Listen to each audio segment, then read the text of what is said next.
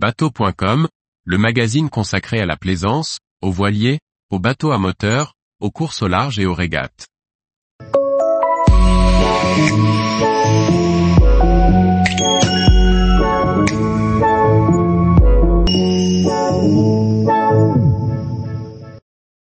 Lo Spirito di Stella, un catamaran italien conçu pour les personnes à mobilité réduite.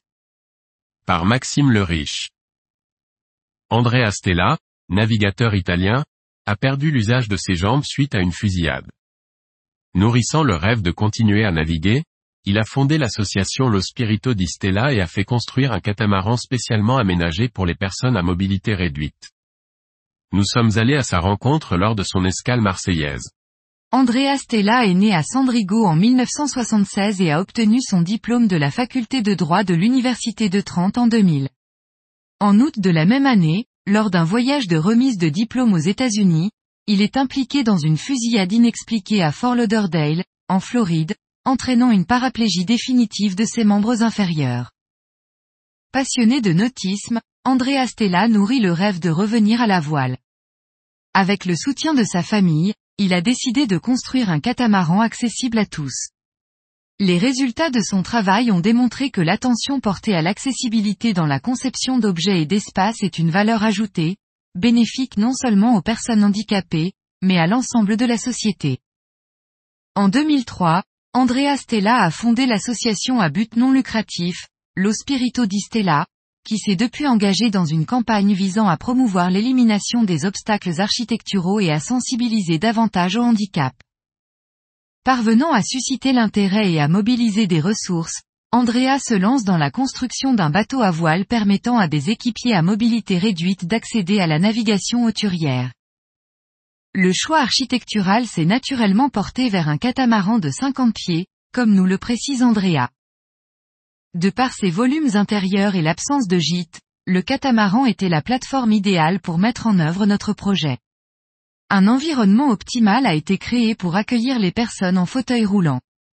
Dans la conception des espaces accessibles, une largeur standard mondiale de 68 à 69 cm, correspondant aux dimensions des fauteuils roulants, a été utilisée comme référence pour assurer une circulation fonctionnelle d'une zone à l'autre. Ainsi, chaque espace offre une largeur minimale de 71 cm. Pour le positionnement des boutons et des interrupteurs, une hauteur de 70 cm a été privilégiée afin de garantir un accès facile aux personnes handicapées. Tout comme sur un catamaran conventionnel, le carré se situe dans sa partie centrale, qui abrite le coin repas et la cuisine du côté tribord, où se déroulent les activités de l'équipage.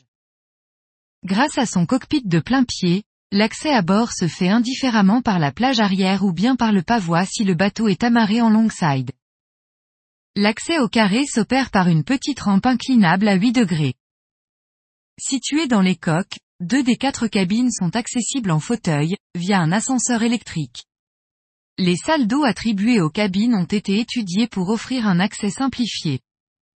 Sur le pont, les équipiers peuvent se déplacer de la poupe à la proue via un siège coulissant, qui leur permet d'aller à l'avant. Toutes les manœuvres sont ramenées au cockpit et sont facilement accessibles. Enfin, l'accès à l'eau se fait par un ascenseur équipé d'un harnais de baignade. Dès le lancement du catamaran à Gênes, Andrea met le cap sur Miami pour revenir sur le lieu où toute cette aventure a commencé. S'en est suivi un premier tour du monde, qui a duré quatre ans, pendant lesquels le catamaran est allé à la rencontre d'équipiers infirmes qui ne pouvaient plus naviguer. Fort de cette première expérience réussie, le catamaran vient de repartir pour un nouveau tour du monde. Il naviguera de conserve sur quelques étapes avec le célèbre trois-mâts Amerigo Vespucci, un ambassadeur bien connu à travers les mers du monde. Cette deuxième circumnavigation a toujours pour objectif de sensibiliser le public à la cause des personnes handicapées. Nous voulons prouver que si nous parvenons à aménager un voilier pour des handicapés, alors il est possible d'en faire de même pour ceux qui restent à terre. Tous les jours, retrouvez l'actualité nautique sur le site bateau.com. Et n'oubliez pas de laisser 5 étoiles sur votre logiciel de podcast.